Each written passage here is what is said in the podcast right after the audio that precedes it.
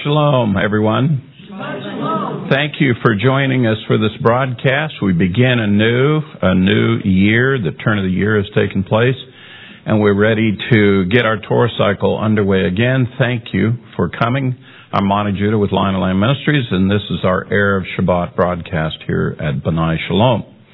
Now, we've just finished the fall holidays. I trust that all of you got a great big blessing from that uh, and that your spirit's been renewed, your soul has been edified, so we're ready to hit it again. And thank you, Lord, that you have kept us, sustained us, and preserved us, and brought us to a new year that we can begin to walk before you. And I pray that this year, as we go through the Torah cycle, it'll be encouraging to you and build you up in your most holy faith. Amen.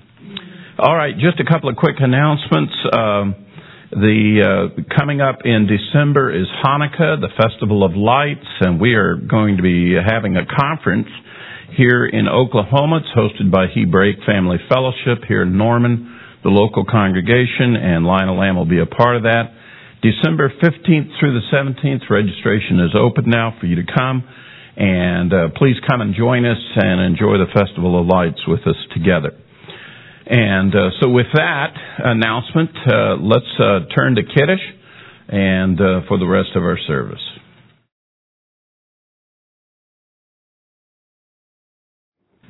Shabbat Shalom. We're the Judah family. Please join us as we usher in the Sabbath.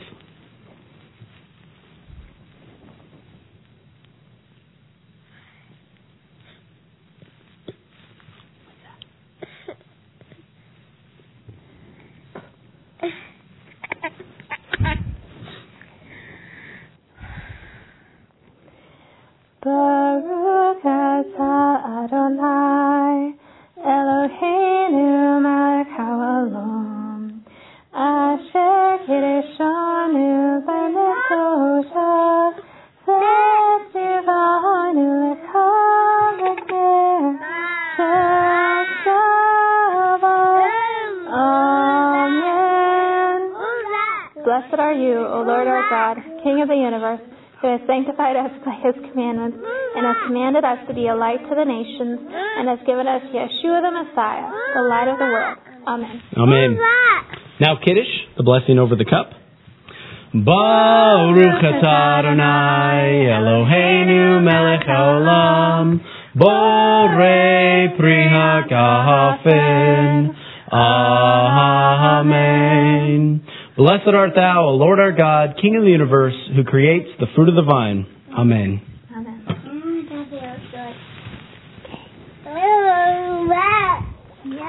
Now the chamotzi, blessing over the bread.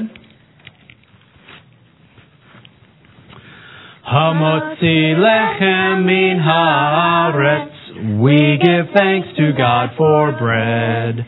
Our voices rise in song together as our joyful prayer is said.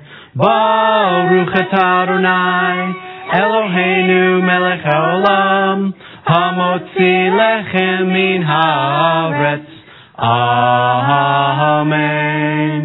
Blessed art thou, O Lord our God, King of the universe, who brings forth bread from out of the earth. Amen. Now, husbands, let's bless our wives.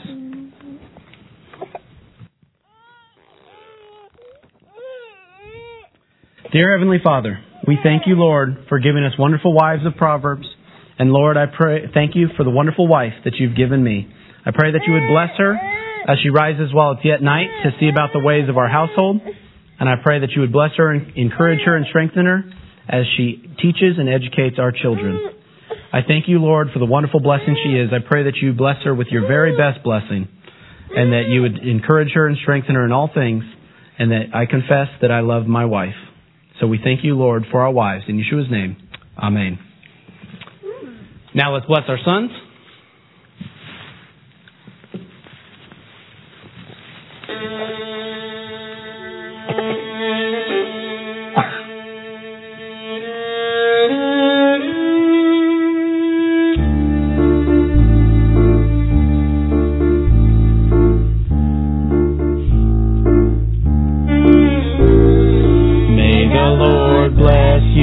Keep you. May he cause his face to shine upon you.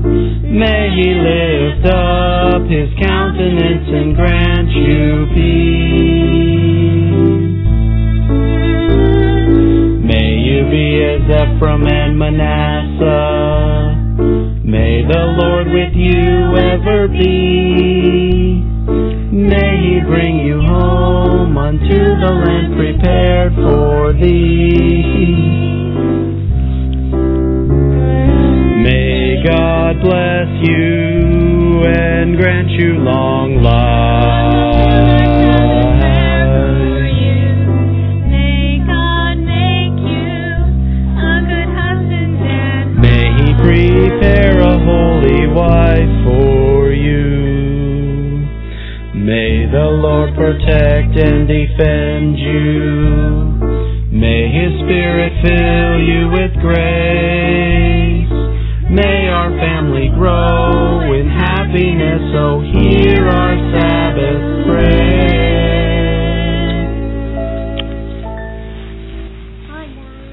Now let's bless our daughters.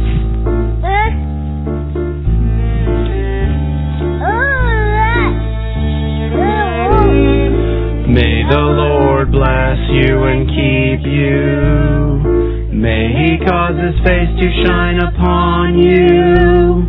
May he lift up his countenance and grant you peace.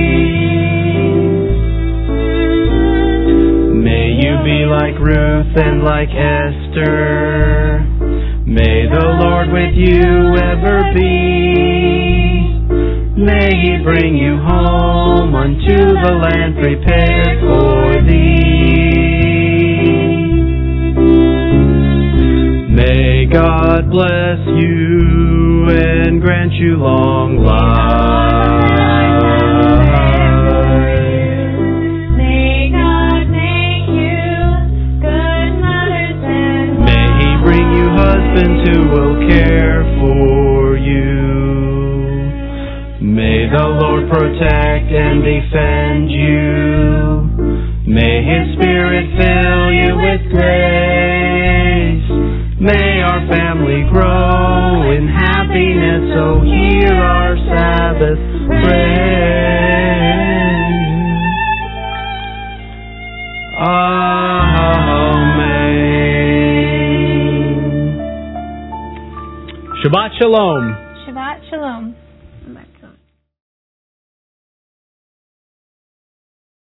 Baruch et Adonai Hamvorach. Baruch Adonai Hamvorach Leolam Vahed. Bless the Lord who is to be praised. Blessed be the Lord who is praised for all eternity. Amen. And now the Mi Chamocha. Mi Chamocha Ba'elim Adonai. Mi Chamocha Nedar Bachodesh Nora Techilot Osefele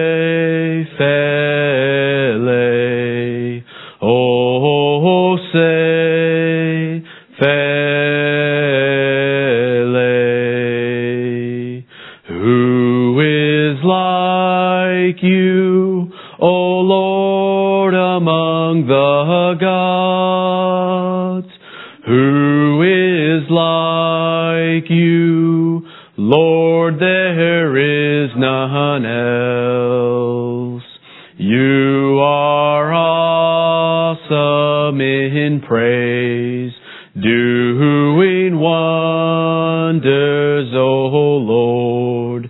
Who is like you, O Lord? Amen.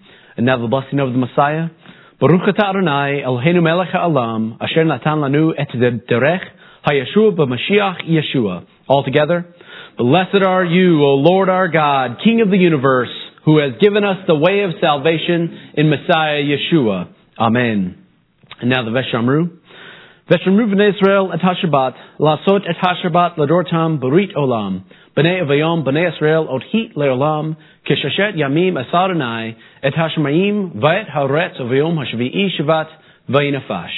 Altogether, the children of Israel shall keep the Sabbath and observe the Sabbath throughout their generations as an everlasting covenant. It is a sign between me and the children of Israel forever, for in six days the Lord made heaven and earth, and on the seventh day he ceased from his work and was refreshed. Amen. But all turn and face east toward Jerusalem for the watchword of our faith, the Shema. Shema Israel, Adonai Eloheinu Adonai Echad Baruch Shem Kivod Malchuto Leolam Vaed Yeshua HaMashiach Hu Adonai. Hear, O Israel, the Lord is our God, the Lord is one. Blessed be his name, whose glorious kingdom is forever and ever. Yeshua the Messiah, he is Lord. Amen. And now the Ve'ahavta.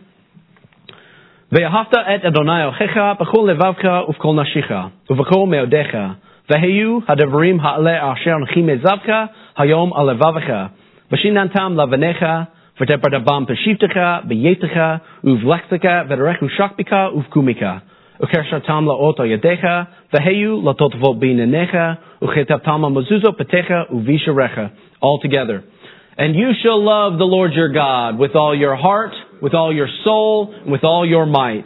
And these words which I command you this day shall be upon your heart. You shall teach them diligently to your children, and shall speak of them when you sit in your house, when you walk by the way, when you lie down, and when you rise up. You shall bind them for a sign upon your hand, and they shall be for frontlets between your eyes. You shall write them upon the doorposts of your house and upon your gates. Amen.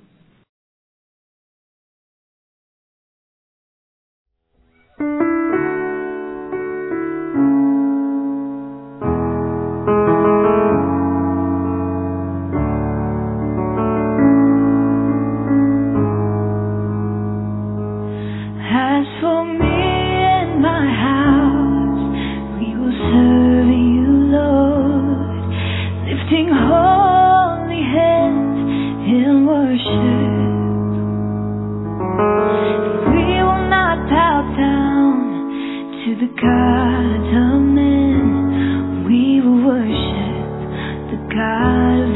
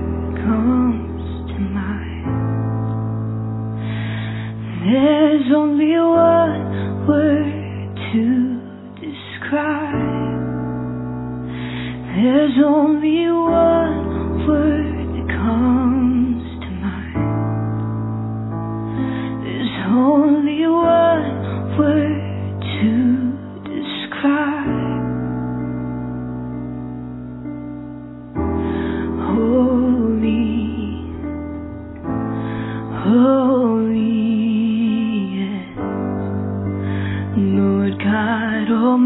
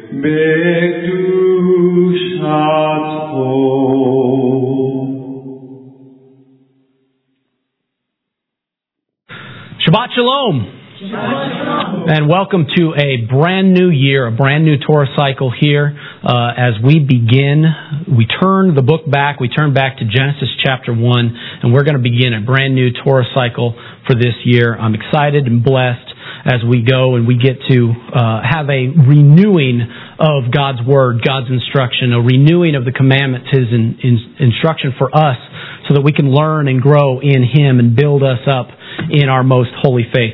Before I get into it, uh, there's one thing I do want to share is that one who opens up the Scripture, the Bible, and might turn, get a Bible for the first time, or might uh, open it up after a while and go to Genesis one and begin a study of the Scripture, a study of the Word of the Lord. There's almost like a there's a caution that needs to be given to some uh, as well as an encouragement all at the same time. That when you go in and you start reading the word there is so much in it. There's so much depth to the word of the lord. The content the mysteries of the scripture all of the things all the commandments the story of creation all of these things. That the caution is is that one can get into it so far so much and then get hung up on something We're going to begin a Torah cycle here, and we're going to teach the Torah portion, and I'm going to go through the first five and a half chapters, uh, attempt to uh, touch on the first five and a half chapters of Genesis here, and go into the instruction. And it's so easy, and it it would be so easy to continue and stay right here in Genesis and continue to teach uh, and, and learn and study those things and, and how the world came to be, that we might not move on and get past and get to some of the other aspects of Scripture. And for someone who is new, immature in their faith, faith, I would always caution somebody that when you go to study the Word, I pray that you would continue and, and continue to seek the revelation. If you get to a point where you have a question or you get stopped and you get hung up on something, I encourage you to move on, go past, because in later um, in later scriptures, sometimes those answers can come to you and those revelations can come to you. Um, one of the things that somebody, if you commit your life to studying the scripture, one of the things that you have to have when you go in and do that is humility.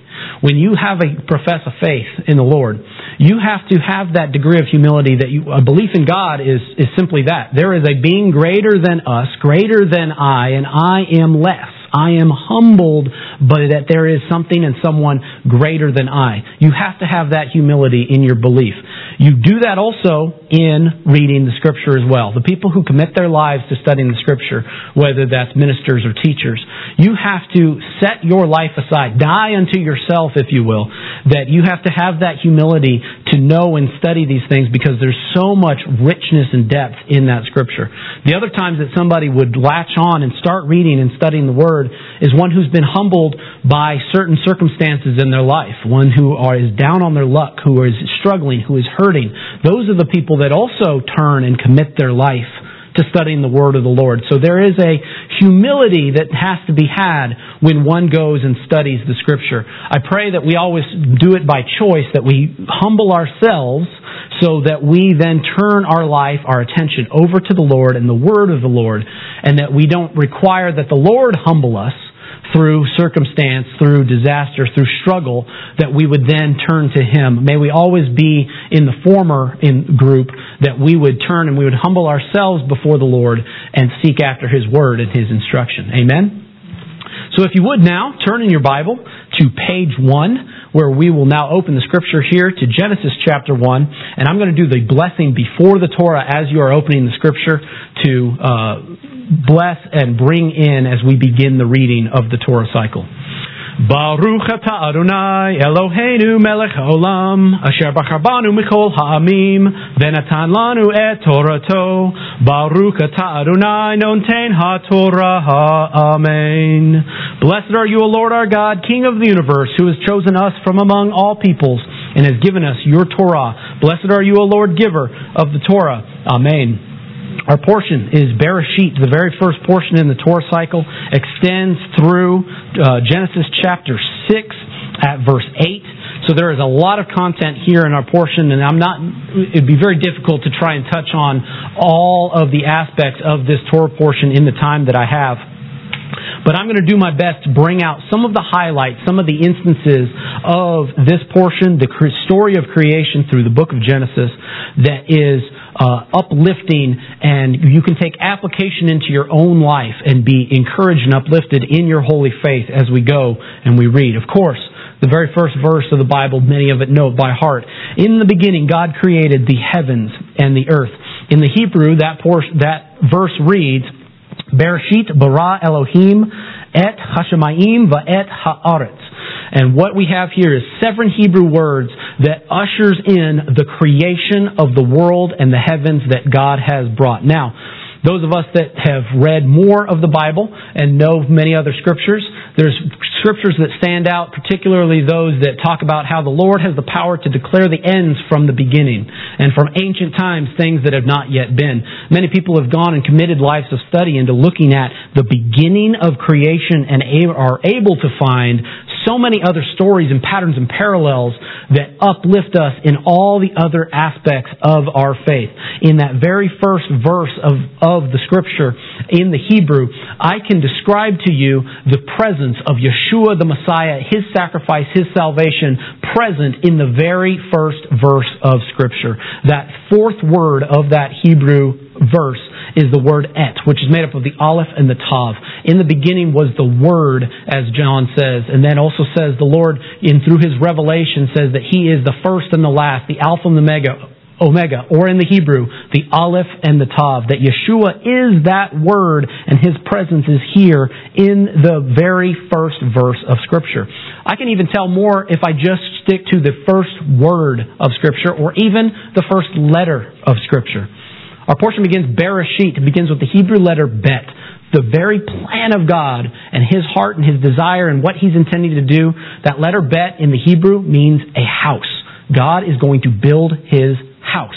He's going to build, and, or it could represent containment. What he's going to do is he's created the expanses of heavens.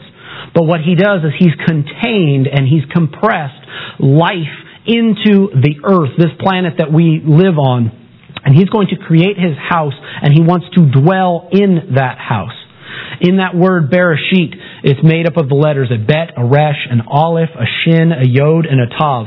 You can take all of those different letters of the word Bereshit.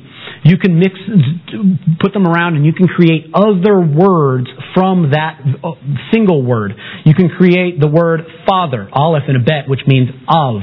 You can create the Aramaic word for son, which is bar, which is a bet, an aleph, and a resh. And so we can tell the story of God creating a house. He is the father of that house. He is going to have a son of that house. If you take, uh, use actually all six of those letters, mix them around a little bit, you can make the words Resh Beit, which is head of the house. The father is going to be the head of the house. He is going to have a son. And all the blessings that come with it is that is the very story of God, His redemptive work through His son Yeshua, and that He is establishing us and He wants to invite us into His house. This is the story of all life, of all time, that can be taught and studied, and, and you can learn from that using simply the first word of all of Scripture. It's an amazing thing, and Yeshua is present there. The Aleph and the Tav is also present in that word as well. 1 Corinthians 8, uh, verse 6 talks about how all things were created through Him, Messiah Yeshua, and it's the, that Aleph Tav that Yeshua and His presence is there at the creation. So, through Yeshua, through all of this power, there's an amazing thing that takes place with the creation of the world. We all have known the story, whether we heard it in Sunday school or heard it uh, instructed to us, whether little kids learn it with flannel graphs on uh, learning about the days of creation. And so we'll go through briefly and we'll go through and we'll cover and talk about what the days of creation and then the amazing prophetic parallel, many have heard before as well, that connects the days of creation with the story, the ages, and the millennia of all time. In day one, God created light and He separated light from darkness. Day two, He separated the waters, uh, the waters from the waters, and basically the formation of the earth itself. Day three, He created dry ground and plants yielding seed to grow on that dry ground. Day four, he created the sun, the moon, the stars, the lights in the expanse of heavens. Day five, he created the, all manner of creatures in the sea and in the air. And in day six, he created man and he created all of the animals. And on day seven, we know he rested from his work and he took a Sabbath for the very first time, and God delighted in all of His creation, and He said it was very good, the creation that He had made. This is a connection that you can make in the uh, instruction and in other parts of Scripture where it says one day is a thousand years, a thousand years is one day, then we can look at the very history of the world and connect it to the days of creation. It's done so in this way. In the first day, God created light and darkness. In the first thousand years of history, we have the life of Adam who lived to be close to nine, to a thousand years. And what he did and his actions with him and Eve, what they did is they brought in sin into the world. They, they, there was a created distinction between light, darkness, between sin and death and life and obedience in the second day where we have the separation of the waters, in the second millennia of time, we have the story of Noah and the flood and how a great, massive worldwide flood changed the entire world in which we lived. And it was through that that God saved the righteous people that He has called and that that is the story that connects to day two of creation. Day three, we created dry ground and plants yielding yielding seed in the third millennia, what we have is we have the story of Abraham, Isaac, Jacob, and how the planting of the Lord, Israel, became a nation. And that through that, all sort of manners, and we learned about the uh, promise through Abraham, all the families of the earth would be blessed. And so his seed would go out and would be prosperous in the world. Day four, we have the creation of the sun, the moon, and the stars. In the fourth millennium, we have uh, the all of the stories of the kings and nations and prophets that came and all pointed to and led to and were great signs and wonders leading to the coming Messiah, the promised Messiah. And the number four throughout Scripture will tie to Messiah Yeshua as well. In day five, what we have is we have the creation of the creatures. Now, at the beginning of the fifth millennia, what we have is we have the sacrifice of the Messiah, and that through Him, through the conquering of death, He has created us and made us new creatures within Him and in the faith. And on the sixth day of creation, the creation of man, the creation of animals, and the commandment that was given to man to have dominion over the earth in the last uh, 1,000 years of creation, what we have is we have man's growing dominion over the world, that we have the power to move to and, th- to and fro across the earth. We can leave the earth and come back to it. And the knowledge has increased and man has been, uh, the, the knowledge that has increased within man and mankind has increased in the last 1,000 years. Now, of course, I talked about the seventh day that God rested.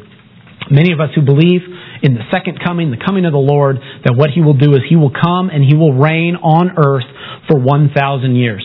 That he, the Lord will return in the year 6,000 and that for 1,000 years in the Sabbath of millennia, if you will, that He will reign and there will be a great deal of peace, a great deal of rest that will take place. And through the days of creation, if you take that one phrase, one day is a thousand years, a thousand years is as one day, you can connect that to the very story, the very history of the world through the telling of the creation.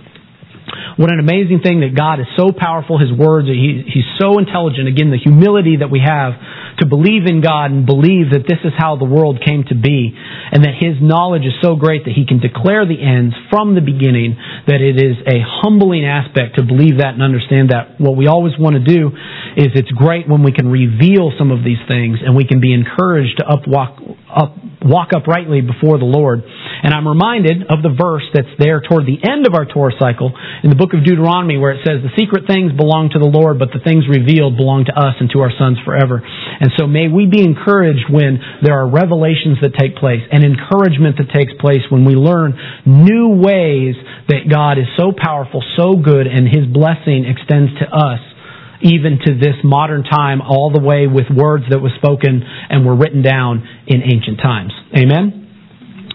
Let us now go to now the story of the creation of Adam, the creation of man. Excuse me. Here in ch- uh, chapter 2, verse 7, we read this. It says, And the Lord God formed man of the dust of the ground and breathed into him his nostrils the breath of life, and man became, became a living being. So what we have here is man being created from the dust of the earth. Now, what some people will say, and any time that you're talking about Genesis, the creation, what you might run into is you might run into conflict, argument with someone who is of a scientific mind, if you will. That many of people in the world, secular science, endeavors to disprove the story and the telling of creation according to the Bible. The thing that's interesting is that many things within science, however, prove the connection to Scripture. Prove that certain things within creation are true, are real. We have evidence as we go into next week's portion, as we start talking about the story of Noah. There is proof throughout the world that there was, at one point in time, a worldwide flood. We have scientific evidence of that. And so then, can we, is there any scientific evidence to these words when we read, man was formed from the dust of the ground? Is there any scientific evidence of that? Absolutely.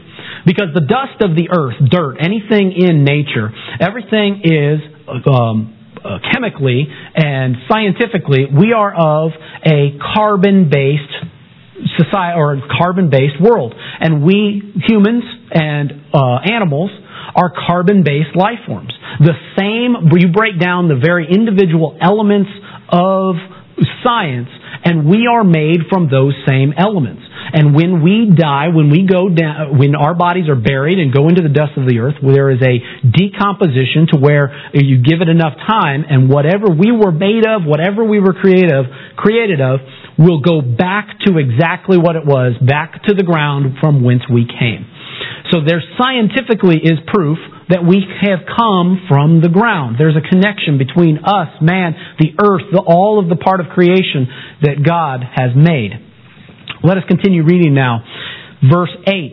The Lord God planted a garden eastward in Eden, and there he put the man whom he had formed. And out of the ground the Lord God made every tree grow that is pleasant in the sight and is good for food. The tree of life was also in the midst of the garden, and the tree of knowledge and good and evil. If you notice there, it's very interesting. God did not make man in the Garden of Eden. God made man somewhere else and placed him in the Garden of Eden. That's very that's very important. Because if you think about this, and it, this is what Eden is. Let me let's talk about what Eden represents. The meaning of Eden means pleasure or that which is good, that which is pleasant. That garden was the most beautiful thing of all of creation. It was it was a utopia, it was a paradise. It was beautiful, everything was pleasant, good, pleasurable. Man was created and put there.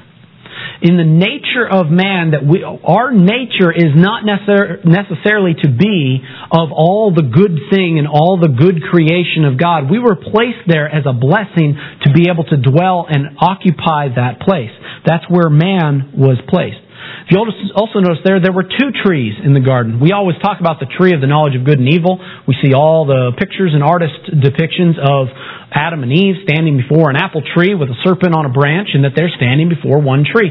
There wasn't just one tree in the garden. There were two trees. There was the tree of life and the tree of knowledge of good and evil all of these things all had to do with God manifesting Himself, His presence, His good work in the, all of creation, and then allowing man to be blessed to go into that garden. He gives Adam the ability to name all of the animals, name the trees. He's given, he's allowed to eat of anything of the garden.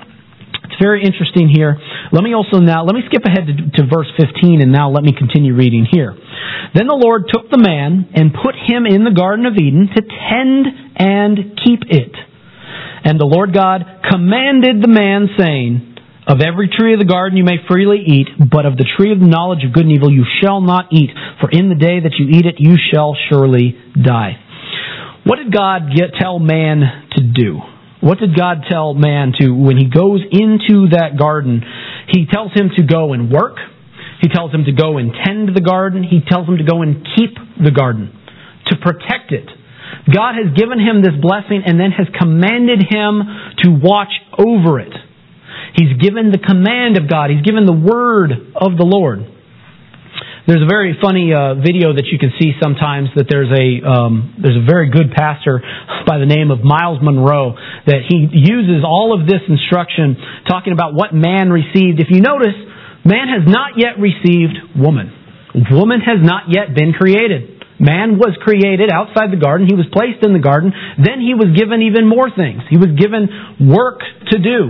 Then he was to tend the garden. He was to keep the garden. He received the commandments, the words, the instructions of God. All of those things, all were given to man before woman was ever made or created. And it's interesting because then the very next verse after that, where it says, And the Lord God said, It is not good that that man should be alone. That man. The man who is in the presence of God, who was placed there, who has been blessed by God, who does the work of God, who obeys the voice of God, that is the man who's not good to be alone. This is a teaching that can go, that can be given to young people, young men, as they go and they're trying to figure out their life and they desire to get married and, and have a wife. And what we have in the very first marriage of all time in scripture and instruction, we have a teaching that can be given to someone, to a man, to a young man, in what is it that he needs to have before he is ready to receive a woman. He needs to work. He needs to do the work of the Lord. He needs to follow the command of the Lord. He needs to be a protector of the blessings God has given to him. He needs to be able to cultivate the ground. He's to be able to cause it to grow and to flourish. That is the man that should not be alone. That is the man who is ready to receive a wife. If a man does not do those things, if he does not follow the word of the Lord, if he does not work, if he does not obey what the Lord has said, if he's not in the presence of the Lord and has been given blessings from the Lord, then that is not a man who is ready to receive a wife. Great piece of instruction that it is for someone in their growth and as they grow that can be given to young men. And I'm sure young women love to hear that as well as they would eh, probably love to find a man who works, who obeys the Lord, and you will find him in the presence of the Lord. Amen? Excuse me. In the name Adam, it's also very interesting that I, have always loved this, the way that the Hebrew words and letters, how those things break down and all the teachings that can come out of that. We were formed out of the dust of the ground, which that Hebrew word is Adamah, which, an, uh, which is an aleph, a dalet, a mem, and a hey. And then what happens is Adam, man, Adam, was formed out of Adamah. Now, all you have to do is take away one Hebrew letter, that is the Hey, to take ground and turn it into man. That letter Hey means behold, or the revelation. And so if you take that away and you said we have ground, then behold, we have man. There's an amazing teaching that is within that. Now, even within the name Adam, Aleph, Dalet, Mem, then you take away the Aleph, and what is the strength of man is the Hebrew word dam, which is blood, which is life, which is the what is truly that goes through everyone's body that gives them life, gives them strength. The strength of man is the blood within them. Something else I love to see in the name Adam, Aleph Dalet Mem, is, a, is the pattern of God and God in His plurality.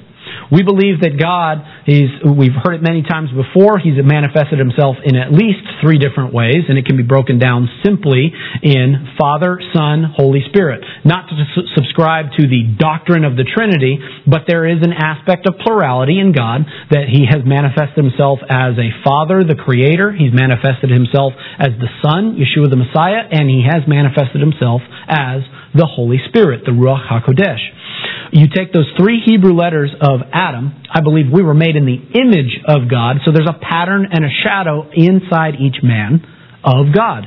We ourselves also have, we're talking about the body, soul, and spirit of a man where we have the soul, the very essence of who someone is, which I believe connects us to the Father, uh, who the, that aspect of God. We have a body, a physical body, and then when we believe that Yeshua the Messiah, the Son of God, that He is God manifested in the physical flesh, that our body is a connection, and there's a parallel to Yeshua the Messiah and that part of God.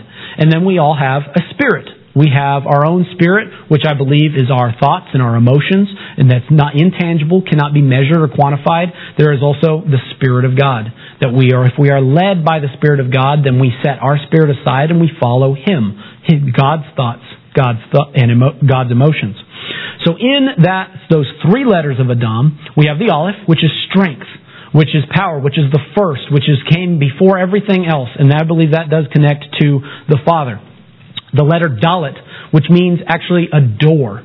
And what is it that Yeshua said? That he said, I am the door. Whoever comes to me and knocks. And that letter Dalet can represent the Messiah and the body of God and our physical body in Adam. And then the last letter is the Mem, which means waters and mem and water has always tied directly to the Spirit of God, the outpouring of the Holy Spirit. That the heavens themselves, Hashemayim, was made of waters, Mayim, and that there is a pattern of and and the illustration of the image of God, a Father, Son, and a Holy Spirit, and in the us, there is a soul, there is a body, and there is a spirit. And in the very name Adam, we can learn these things as well.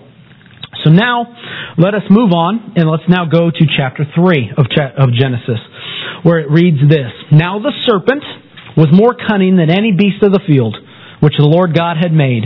And he said to the woman, Has God indeed said, You shall not eat of the, every tree of the garden? Now, something about the serpent. We all know as we're going through the story, we know what the serpent represents. The serpent represents the enemy. The serpent represents the adversary, the deceptions of the devil, of uh, that which wants to do harm, that which wants to be contrary to the creation of God, that wants to destroy the creation of God. God created the world and called it good. And the enemy, the adversary, he wants to destroy that which is good. So we know the embodiment of the serpent and what this really means. It says the serpent was more cunning. Other scriptures say it was more sly or more subtle than any other creature of the field. And that's what happens when the enemy works in our lives. He's more subtle in his actions, in what he does. You, sometimes we'll know, because even the enemy, even the devil, can portray himself as an angel of light. He can be deceiving and deceptive and sly and cunning, and you could not even know you're talking to the enemy or talking to someone who is doing the work of the adversary because it's done so subtly and it is sly. And that's something we always have to be cautious of as we go, as we hear, as we fellowship with one another, as we go to learn more about the scripture. When we hear something, the work of the enemy can sometimes be at play and we don't even know it and recognize it. That's something we should always keep in mind whenever we're going, when we're praying before the Lord and asking the Lord, Lord, what is your truth? What is right? What should be done uh, about this matter or this matter? And always seeking after the Lord and seeing what is the true and pray that He reveals the enemy and his work, even though he can be sly at times. So he goes and he talks to the woman. Notice the woman has not been named Eve yet. I always thought that was interesting. And he says that it's like, has God indeed said you should not eat of every tree of the garden? What's interesting there is that uh, the enemy is asking even, has he said anything about not eating any tree? Well, if we go back a verse, now obviously Eve didn't have her uh, copy of the New King James and wasn't able to go back one chapter and, and read what was actually said. But what happened there is, if you remember, the Lord God commanded the man to not eat of any tree of the garden. Or, or to eat of any tree of the garden, but not the one of the tree of knowledge and good and evil. He didn't say it, he commanded it. So that already you can see the wordplay that the enemy is using to say, yeah, did he suggest that you not eat of the tree of good and evil? Did he uh, maybe, you know, make a recommendation, give a piece of advice, take it or leave it, that you eat everything of, of every other tree? No, he commanded it. That's the work of the enemy, constantly taking, diminishing. There's an element of truth in every lie that takes place. He also says this Has God indeed, just God, not the Lord God, because everywhere else here, when it says that God did something, it says the Lord God created the world. The Lord God commanded. But when the enemy speaks, he just says, God. Takes away a little bit, takes away that Yod He Vav. He just says Elohim, not the Yod He Vav He Elohim, but let's diminish what who God is and His power. That's what the enemy is constantly trying to do. That you should not eat of every tree of the garden. The woman, talking back to the serpent, says, We may eat of the fruit of the trees of the garden, but the fruit of the tree which is in the midst of the garden, God has said, You shall not eat it, nor shall you touch it, lest you die. Wait, hold on. Did God command him command man to not touch the tree or the fruit? No. Just said don't eat it. Now, one of the things that's very interesting here is that man, Adam, he was given the command to not eat of the tree of the knowledge of good and evil. Not the woman. She hadn't been made yet.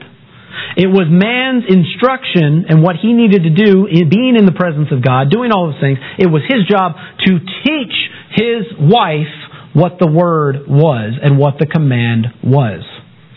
Did he teach her that word? Well, she responds as if she knows that God did say, wait, no, he didn't say, he commanded, but she's getting that part wrong too. You shall not eat it, nor shall you touch it. Now, a couple of things. One, is she embellishing the commandment and saying not to touch it? Or did Adam mess up the instruction and he also told her that you're not to touch it? We don't really know. But what we do know is this, is the command of the Lord was not obeyed. It was not heard. He did not obey the command of the Lord.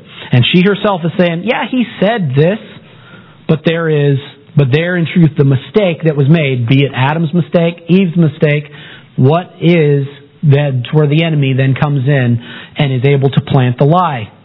Then the serpent said to the woman, You will sure you will not surely die, for God knows that in the day you eat it, your eyes will be opened, And you will be like God, knowing good and evil. And you can see the serpent there, especially when it says, You shall not touch it. You mean like, like this? You can see the little word picture, the, the, the serpent poking the, the fruit and t- saying whether it's like, uh, You can touch it, I'm not dead. The woman saw the tree was good for food, that it was pleasant to the eyes, and the tree was desirable to make one wise. How is anyone able to determine that from a piece of fruit? Do not know. She took its fruit, she ate, she gave it to her husband with her, and he ate. Wait a minute. The husband was with her the entire time. He's the one who received the instruction. He's the one who's listening to this entire conversation between the serpent and the woman, and he's not said anything up to this point. That is what it takes for those that if we're to follow after the command of the Lord, sometimes we have to be bold in our belief and in our following of the command. The second the serpent said, Has indeed God said? The man should have piped up and said, No, he didn't say, he commanded. And when he's talking to his wife, and then he says, he, You shall not eat it, nor shall you touch it, he should have said, Wait a minute, wait a minute, wait a minute. He did say we shouldn't eat it. He didn't say anything about touching it. He was there the whole time. And yet he said nothing. This is the sin that took place. This is where one did not follow after and did not do what he needed to do. This is the first family of creation. This is the first husband, the first wife. And what we live in our modern day society, one of the greatest challenges that we have and that we face in, modern day is the very destruction of the family unit and the family structure that God has created and established in creation for there to be a husband and a wife and a, and a father and a mother, and that what we live now today is that the family unit, the family structure has just been destroyed and demolished, where we have people giving in marriage and divorce prevalent, everything. And what we have here is that is a replication of the very first sin of man when a husband and a wife, when a husband cannot do what he is supposed to do as a husband and a woman does not submit and is a part of that family and they work together to determine any issue, what is good, what are we having for dinner. They sit there, they're standing in front of a tree and we have the very mistake that is made in many homes around the world is a replication of the very sin that, the very first sin that took place. That is one of the things that those that are in ministry, those that work and teach and, and, minister to the brethren, that's one of the major things that anyone who is in ministry who've submitted their heart to do that work, that is what we have to deal with on a regular basis. Is encouraging men and husbands to be good husbands, to be good men, for wives and for that unit and that structure to work and work appropriately as it was designed by God.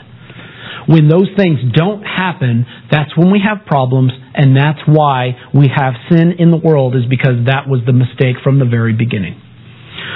That's one of the reasons why, in my heart, in my desire, when I go to teach and encourage and speak, I always, that is one of my focuses. What, always trying to be my desire for myself to be a better husband, to be a better father to my children, to teach them what they need to know, what they need to learn, to be in the presence of God and receive all the blessings that God has given to me and to work for the Lord, to tend the ground whichever wherever he has planted me, to do that work and to hear and obey his words and then to take those words and teach them to anyone who comes in and walks beside me.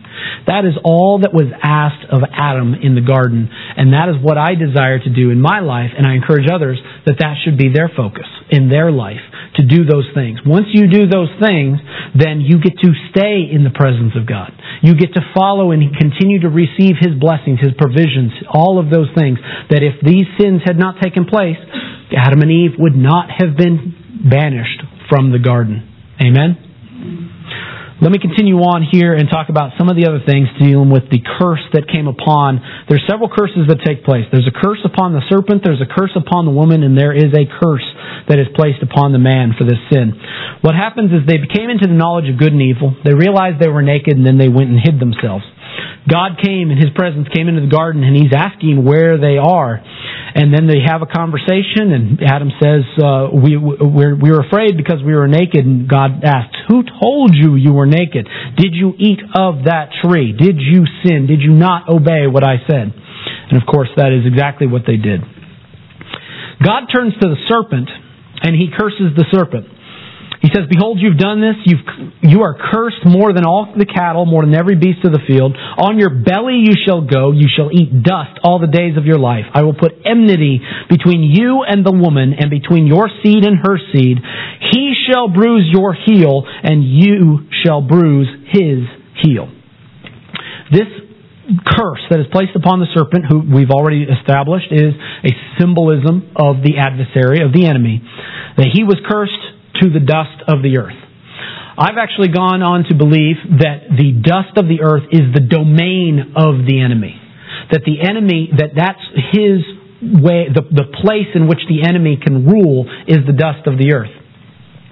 There are certain things in creation, in the world, that such things as bacteria, viruses, protozoa, microscopic things that biblically you could define as the dust of the earth. Those things that can enter into your body, past all the natural defenses that God has created inside our bodies, if it gets to the right place, it could kill you and destroy the very good thing that God has created in you, in your life, and in your body. I tend to believe that those things that cause harm to the creation is those things are nothing but perversions of creation because they have fallen under the dominion of the enemy and the serpent all of those things that can cause harm to you and hurt you and hurt God's creation and destroy creation, those things are the perversion of the enemy. It's also interesting here in your scripture, if you look in verse 15, if it says this, talking about enmity between the, the serpent and the woman, but then it says, He shall bruise your heel, and you shall bruise his heel.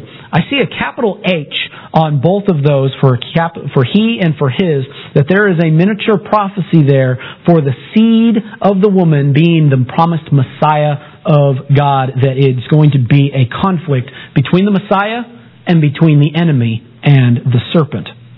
Very interesting thing there. Woman is cursed as well. She's cursed that she will have pain during childbirth. And then man, let me go ahead and move along because I'm running out of time. Now to, as he said to Adam, verse 17, then he said, then to Adam he said, because you have heeded the voice of your wife and have eaten of the tree which I, of which I commanded saying you shall not eat of it, then he says this, cursed is the ground for your sake. In toil you shall eat it all the days of your life. Both thorns and thistles it shall bring, be, bring forth to you.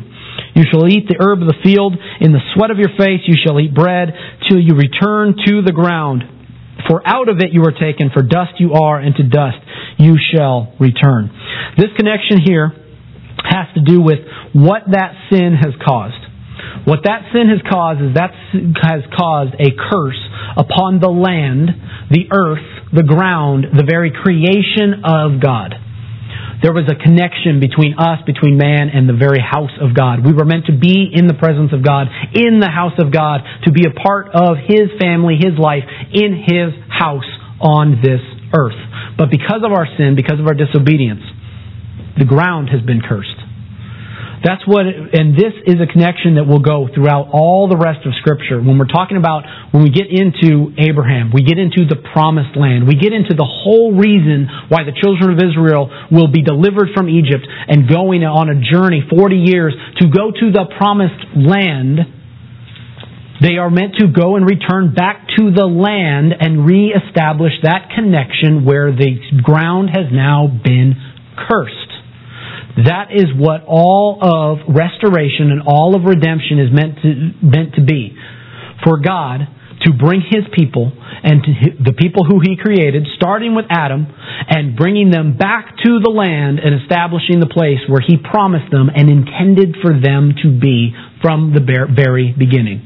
When we go and look at all the prophecies as we go through the Torah cycle this year and go many places uh, throughout as we study the Word this year, we should always look and take note of where is the people, what land are they going to, and what is God truly doing. He's intending to bring his people to the promised land.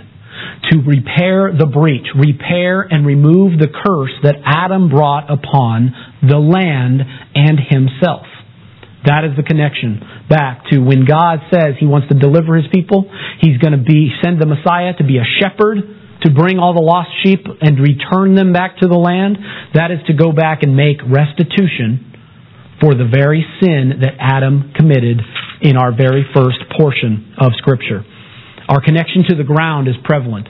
It continues on, which I don't have time to talk about Cain and Abel, where it says, The voice of your brother's blood cries out to me from the ground when his, the brother was, his blood had come from the ground. That connection was there, and that's what was severed, and that's what was removed from us through this sin. I pray that we are blessed as we go through this Torah cycle and as we go into the next couple of weeks and going into these portions, we're going to learn more about the Genesis and the creation and what God has intended for His people and His land. And we will continue uh, to learn these things and be encouraged as we go another year through the Torah cycle and are blessed by all the teaching and instruction and things that God has blessed us with and given to us through His Word. Amen? Heavenly Father, we come before you here on this Sabbath day. We thank you, Lord, for your teaching and instruction. We thank you, Lord, for your creation and what you have blessed in our life. Father, we thank you, Lord, for that you have made us, that you have made a place for us to be here, Father. Lord, you said that it was good in, after you had created it, Father, and I pray that we would continue to be your people, that you would bless us and strengthen us and encourage us, and cause us to turn our focus to you. Let us walk in humility, Lord, in all of our studies and all the things that we do as we study your word in the scripture, day by day, week by week, Father. I pray that you make it new and alive for us each and every time that we read it. Even if we've read it many times before, Lord, I pray that you would have it be a renewal in our spirit, Lord, as we again hear your words and your instructions through the law of Moses and through our holy scriptures. So we thank you, Lord, for all these blessings. We give you all the honor, the glory, and the praise. It's in your Son Yeshua we pray. Amen. Now the blessing after the Torah. Baruch atah Adonai Eloheinu melech haolam asher natan lanu Torah temet V'chayalam nata b'tochenu, Baruch atah Adonai, noten ha-Torah, Amen. Blessed are you, O Lord our God, King of the universe, who has given us the Torah of truth and has planted everlasting life in our midst. Blessed are you, O Lord, giver of the Torah. Amen.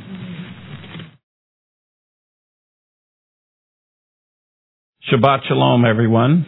Shabbat shalom. Uh, this year, uh, Ephraim is doing the Torah portions, and he just got us started with Bereshit.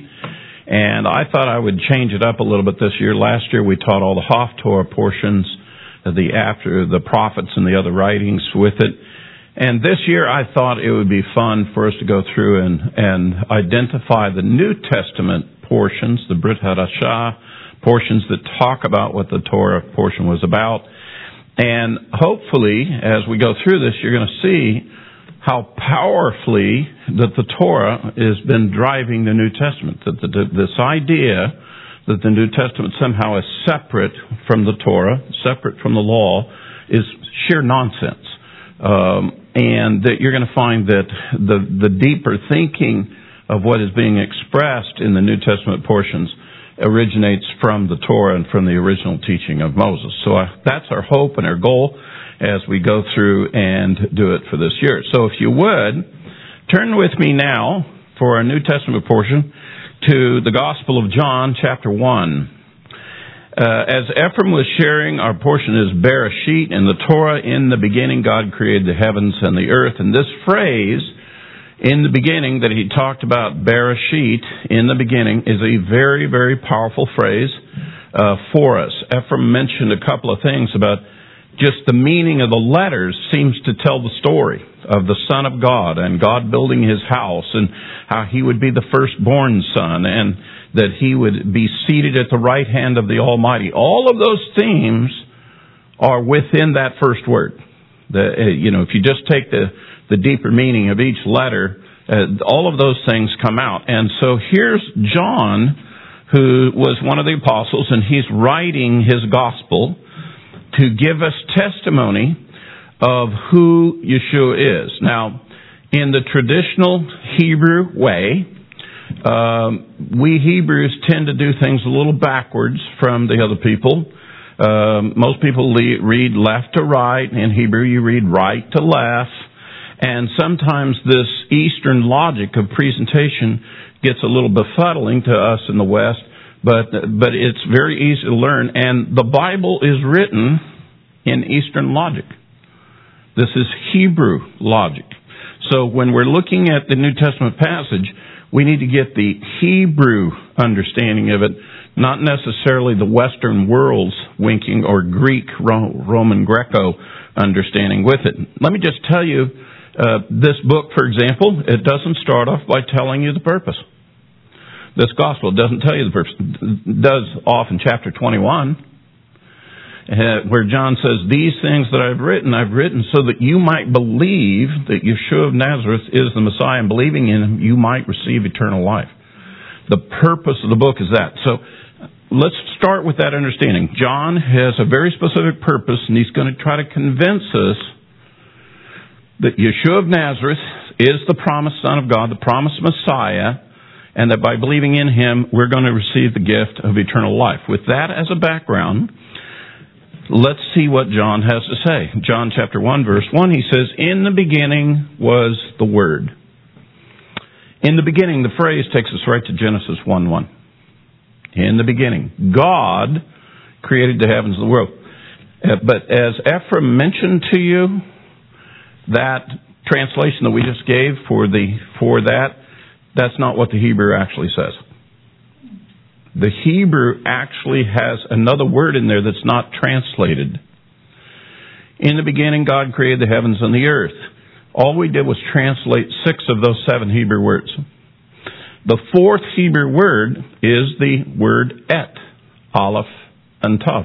There's this other word that's right in there in the beginning. So John says, in the beginning was the Word. What word is he referring to? I submit to you he's referring to that fourth word in Genesis 1 1, the Aleph and Tav word, the word et. Now, it has been the question of the sages of Israel, and this is going on for a long time in Judaism. There are 14 different places in the Bible where the sages of Israel see this word et. And they ask the question, who or what is the et, the aleph and tav that's being referred to here. Let me just, I'm not going to give you all 14, but let me just give you a hint of what we're talking about. Genesis 1 1. Who or what is this et that's at the beginning? That's the question of the sages. It goes on down a little bit further for example, when we get to Genesis 37:12, which is referred to by the sages as the first verse of redemption. Did you hear what I just said? The first verse to tell us the story of redemption is this verse, uh, Genesis 37:12, and it's when uh, when uh, Joseph is sent to check the flock out to see to their welfare, the brethren and the and the flock's welfare. And some translation says, and he was sent to Jacob's flock or his father's flock. That's not what it says in the Hebrew. In the Hebrew, it says he was sent to check on the Aleph Tav flock, the flock that belonged to Aleph Tav, which was the sons of Jacob. That's what Joseph was sent to. That's the first verse of the story of redemption. There's another very powerful reference by the prophet Zechariah in which it says, They will look upon him whom they pierced. Well, that's a prophecy about the Messiah and his crucifixion. We, we've all heard that many times before. In the Hebrew, it doesn't say him or whom. It says literally, they will look upon Aleph Tav they pierced. Yeshua himself, speaking to uh, John, this apostle, when he wrote the book of Revelation, said, I am the Aleph and the Tav. He's answering the question of the sages over all of the years. Every time you see this Aleph Tav, that's me. I'm the Messiah. That's who I am. Well, John really learned this lesson. So from the very beginning of his gospel, laying out the argument as to why you should be believing in Yeshua of Nazareth to be the Messiah, the first thing he says is, this is the Messiah that was talked about in Genesis 1 1.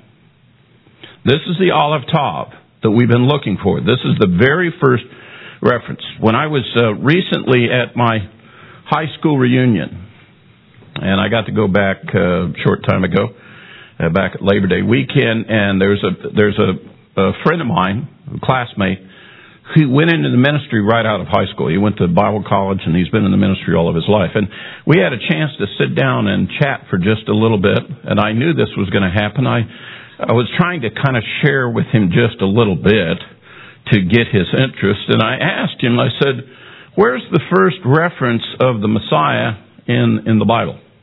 Where's the very first place?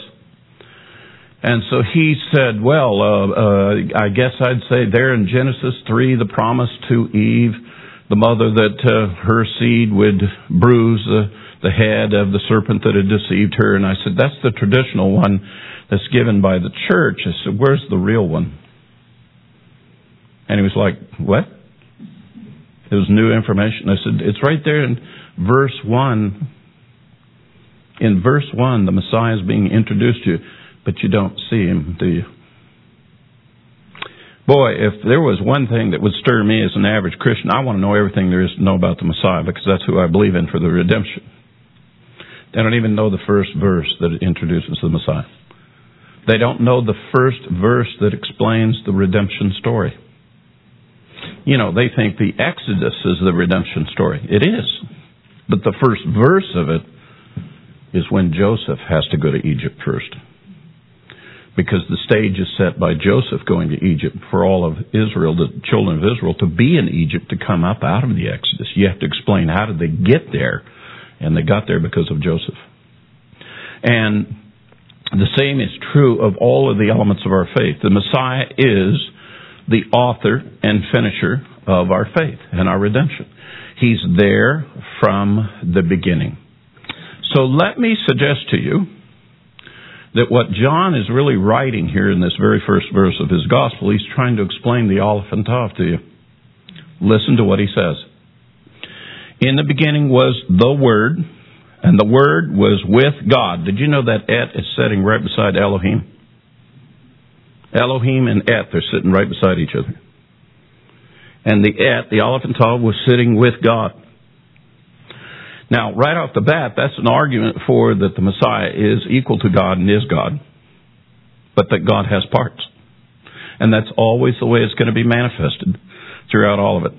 Another evidence of the use of the et, when you hear about Jacob's ladder, the dream that Jacob had, when he looked up and he saw the ladder, you know, guess who was at the top of the ladder? The Aleph Tav. The Aleph Tav was sitting there beside Almighty God. We are told that the, that the Messiah sits at the right hand of the Almighty. That's absolutely correct. That is his place. The Messiah's place is at the right hand of the Father. And the right hand always represents the strength. The strength of the Father is manifested in the Messiah. So, in the beginning was the Word, the Word was with God, and the Word was God. There shouldn't be any question with any Messianic believer is the Messiah God? Apostle John says he is. And it's emphatic in the understanding of the Hebrew logic of understanding the Scripture. That's not a foreign idea. That's not a new idea. That is exactly the way the Hebrew Scripture is laid out. He was in the beginning with God. And more particularly, it goes to say, all things came into being by him, and apart from him, nothing came into being that was that has come into being. You know what he just said? He said the Messiah is the creator. The creator is the Messiah also. So when we read the creation story, are we looking and saying, oh my goodness, look what the Messiah did for us? Look how he created. I know that for uh, me, when it came to really understanding the Torah, I had read these verses when I was a younger man over and over again. But it wasn't until I turned to the Torah, read the creation story, and really seriously considered the creation story that it hit me that John had been telling me that, you know, the Messiah, Yeshua that you love, you know, he, he did that. He did that creating. So, wow. You know how many people in this world think that God did certain things in the Old Testament and changed his mind and then he brought the Messiah in and he's doing a new thing? That is absolutely not true. The Messiah has been there from the beginning. From the very beginning. And he was the creator also. He will be there at the end, too. He will be the final judge. Now, when he came to us, he didn't come to judge the world, he came to redeem and save it. And he said so. I've come to do the work of redemption, not the work of judgment. We'll do that later. Okay? So God has offered mercy first before he lays out the judgment. Now it goes on to say the following. Verse 4 In him was life, and the life was the light of men. And the light shines in the darkness, and the darkness did not comprehend it. Uh, the very first element of the creation story is the creation of light. Light is the thing that comes first. Uh, for those of you who do monitor and do enjoy uh, the study of the sciences and especially physical sciences, scientists have now just discovered, are you ready for this? They've just discovered of all of the things that we see as evidence in the universe, they have now been convinced that light was the first thing that ever came here. And they've scientifically proved it. I agree with them. In the very beginning, the first thing was light. The first evidence of this universe was light. And the reason is because light is energy. It's not matter, it's energy. And you have to have energy first before you're going to have matter. You have to have energy first. In our lifetime, we have had some very interesting um, scientific experiences done. For example, uh, when it comes to uh, energy and matter, uh, most of mankind throughout all, we know how to take matter and turn it into energy but we don't know how to take energy and turn it into matter. Because in the creation story, the first thing it says is God took energy and he turned it into matter. Now we know how to take a log, which is matter, and I know how to get it hot enough it'll burn, and it makes heat and light, which are two spectrums of energy, and then when I get done with it, well, it's just some ash and basic elements of creation. Carbon. You know, that's the, the ash. That's what's left. And, but I've converted that log, which used to be living, into energy, heat and light. And the same thing uh, is about all the other stuff that we do. Gasoline we buy. It's matter. What do we do? We turn it into heat and light. We we cause it to explode, burn, and and it produces pressure, and and we use it to drive our cars with. We take the energy of air exploding air and we turn it into mechanical energy that moves our car and, and, and so forth. But mankind has never been able to take energy and turn it into matter until just recently. To do that, you have to take um, atoms and you have to bust them down into the tiniest of elements. And we're not talking about a nucleus and an electron and, and a proton and neutron. We're talking about taking protons and busting protons a piece apart. And by the way, that's what happens when you have a nuclear detonation. You're blowing atoms up. And all of the parts of the atoms, you're blowing them up. You're exploding. And when you destroy that matter, there's this incredible release of energy. In fact, there are four great forces that we discover in the universe that causes everything to move. We have the electromagnetic force, we have gravity, we have the strong nuclear force and the, and the weak nuclear force. That's what, that's what the world has come to know as big world physics. That's how it is. And those are, those energies affect other things and we play with those energies and we play with the matter to, to, to get the energy to do what we want it to do and so forth. But recently, and I'm going back a few years, but recently they they built these things called colliders,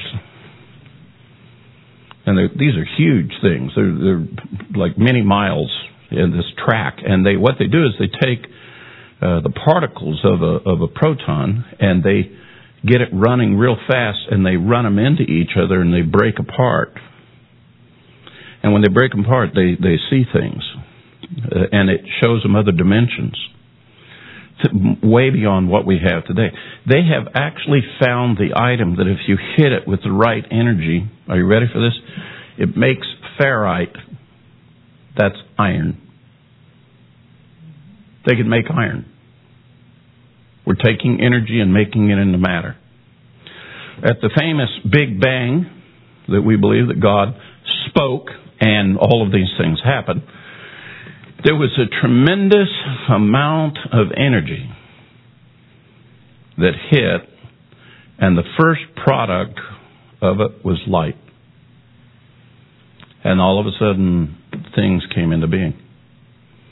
God spoke, and boom, the universe exploded and came into being.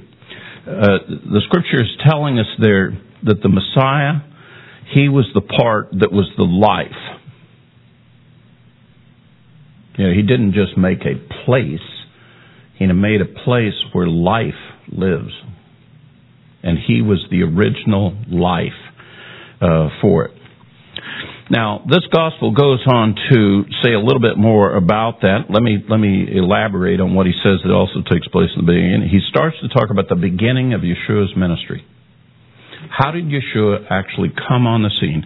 How did the Messiah first get introduced to us?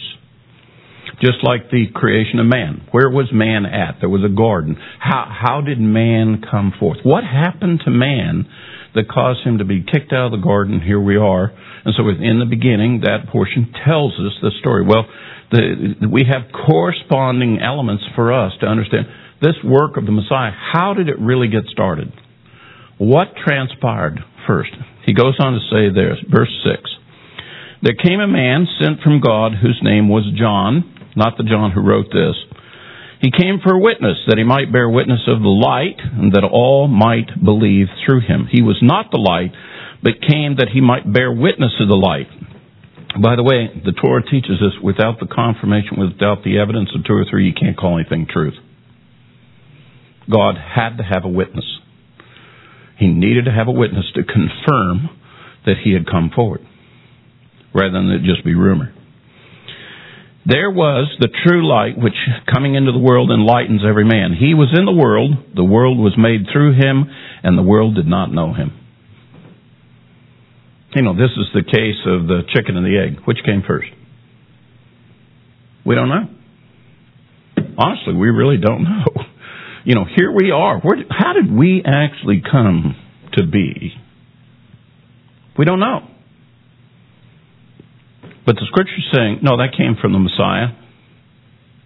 But we don't know who our master is. We don't know who our creator is, do we?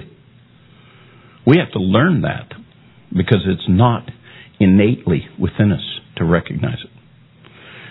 That comes first to us as a mystery.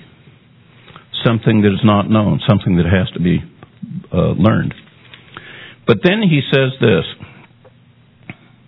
verse 11, He came to his own, those who were his own did not receive him. But as many as received him, to them he gave the right to become the children of God, even to those who believe in his name.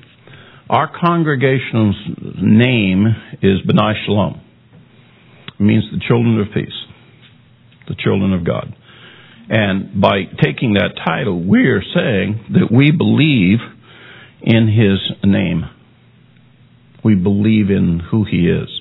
And as a result, God has given us and empowered us to become His children. Verse 13, who were born not of blood, nor of the will of the flesh, nor of the will of man, but of God. Now, for the sake of discussion, I need to explain that verse by taking you back to Genesis. And if you remember, Ephraim, when he covered Genesis there, he talked about how man was created, we were made in the image of God, and um, about how, um, you know, Cain and Abel came along, we sinned, and we got kicked out of the garden, and all of that kind of stuff, and uh, so forth. I'm going to read an interesting verse to you It's from our portion. It's Genesis 5 I can get to the right page here.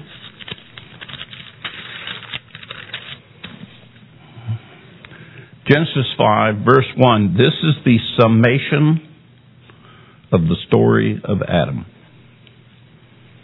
This is the book of the generations of Adam. In other words, this is the life of Adam, is what it's saying.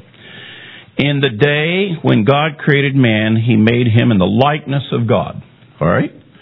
Adam was made in the image of God. He was made in the uh, likeness of God. He created them male and female, and he blessed them and named them man in the day when they were created. And when Adam had lived 130 years, he became the father of a son in his own likeness, according to his image, and named him Seth. Now, you heard about Cain and Abel. You know, Cain went off to live someplace else. We don't know where, but he went, and Abel was killed. The third son, Seth, the scripture says that it's from Seth that we have all come from. The Seth then became the father of all of the other descendants of Adam. And if that be so, then you and I, when we were physically born, we were made in the image of Adam and the image of Seth, the image of man. We're not like Adam. Adam was made in the image of God. We're made in the image of Adam. That's a real problem for us. Let me tell you why. Adam died. And that's the reason why every one of us are destined to die because we're after Adam. Now, God's eternal. If you're made in the image of God, the part of being in His image is you're eternal. But if we're made in the image of Adam, who brought sin into the world, death and darkness, then that's our destiny. And the only way that you can defeat that, the only way that you can overcome that, I know you're going to love this, is we need to be born again. Need to be made over again. We need to be born in the image of God, in the Spirit of God, again. Which is what verse 13 says Who were born not of blood, nor of the will of the flesh, nor of the will of man, but of God. Born of God. Now, as you know, as we go a little further into John 3, uh, Nicodemus, the religious man that came by night to question Yeshua, recognizing that Yeshua was doing things only God could do, he knew that part of him, and he was wanted to ask him some questions. And all of a sudden, uh, Yeshua says to Nicodemus, uh, "You do know you need to be born again. Unless you're born again, you you, you won't have eternal life." And Nicodemus, he's like confused you know, born again. What, what, are you, what are you talking about? You can't, can't go back to your mother's womb. You, you know, what, what is that? And Yeshua says, no, no, no, that, that's born of the flesh. That's born of the water of life, you know, and from the womb. He said, I'm talking about being born of the Spirit of God, to become one of the sons of God, one of the children of God. That's what I'm talking about. And so we have this famous verse about you have to be born again. This is the logic that comes from Genesis 1. This is the this is the need that's been expressed to us from the very beginning about the work of what the Messiah does. Why did the Messiah come anyways? Why did he have to come anyways? Is because of the the sin and darkness every creature since that time has been made in the image of Adam. We need a new we need a new father. We need a new Adam, if you will. So guess what? Paul teaches in Corinthians about how that Yeshua the Messiah is the second Adam. He's the one so that we're all made in the image of God. And so the, the, the profound thing, it's not by will of men. It's not by uh, blood, fleshly stuff. It's by the Spirit of God and it's by the will of God. It's by the choice of God uh, to do that. The Messiah came. He was the choice of God to do it for us. And he offered himself up to show the picture of that you've got to die to this image of Adam and you have to be reborn to be of the Spirit of God. It all goes back to the original creation story. It's you got to be recreated. You know, the world that we got, the one that God originally created, it was good. Everything was great until sin came in. Deception and death. And the only way to overcome it is we gotta, quote, start over again. There's no fixing this. We gotta be reborn. And not be of the image of Adam any longer, but rather to be of the image of God, which is what God was doing from the very beginning. Now, the logic on this is very simple and very straightforward, and it's repeated for us repeatedly throughout the scripture. And the references, whenever you hear about God being light, and the references to we walk in the light, we're talking about the new creation.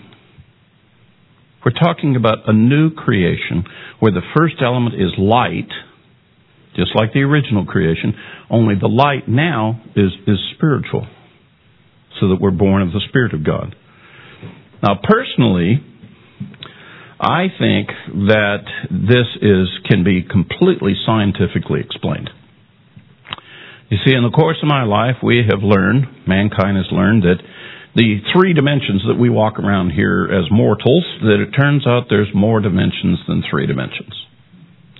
That we've already discovered, uh, scientists have already discovered there's 17 different dimensions, and obviously the spiritual things of God are in those other dimensions and that somehow we have to make a dimensional transference from the mortal dimensions we're in into spiritual dimensions.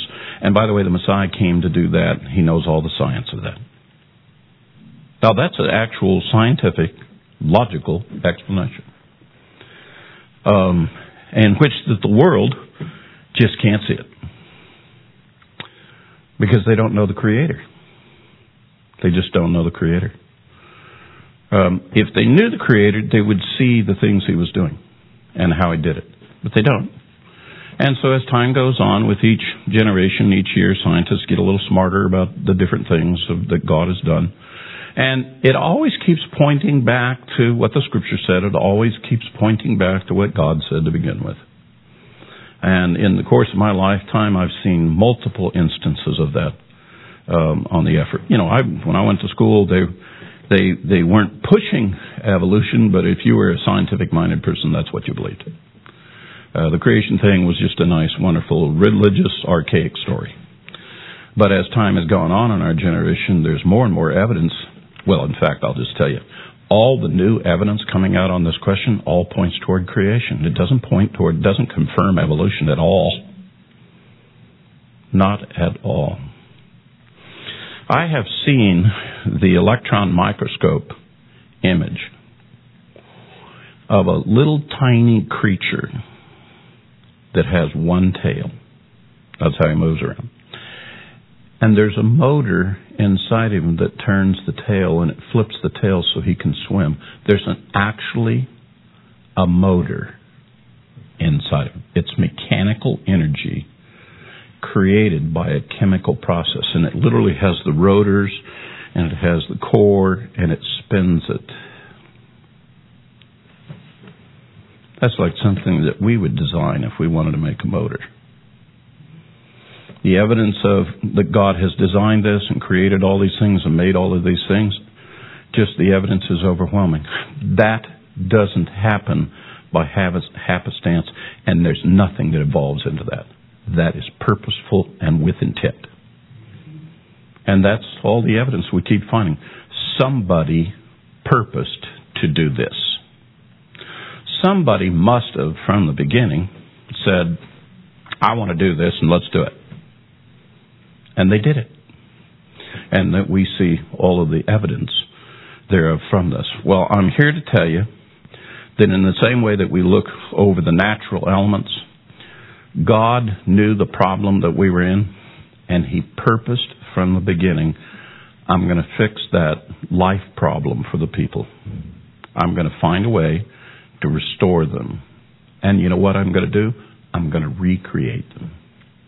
Now, it takes the power of the Creator to recreate you. You remember that verse in 2 Corinthians? That when you become a believer, you are a new creation? That's not metaphor. He's really saying He's created you new. Now, as to what dimensions are involved here, I'm not quite sure, but it is part of what He originally created. It's part of His rules, His universe, His whatever He created. That's what we're part of. I really believe that after this is all over with and we get to go be with the Messiah and we actually see and understand everything that was going on, we're going to go, duh. Well, of course it was that. We were just too stupid and dumb to understand it. I think that's truly what we will come to understand and know in the end. But if we'll simply hold on to what the Lord has really said here, I think it will lend insight to understand so that we have a basis to grasp some of this for our own peace and good. Amen? All right, let's pray. Father, thank you for the new covenant writings, and thank you, Lord, for John reminding us that the Messiah was there in the beginning, that he was the Word that was there, and he was the Creator that was there, and that the first thing that was brought about was light, and that he was the light of all men as well. We thank you for that. And we pray all of this in the name of our Messiah, the light of the world. Amen. Shabbat Shalom.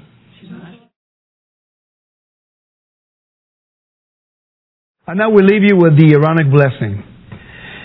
May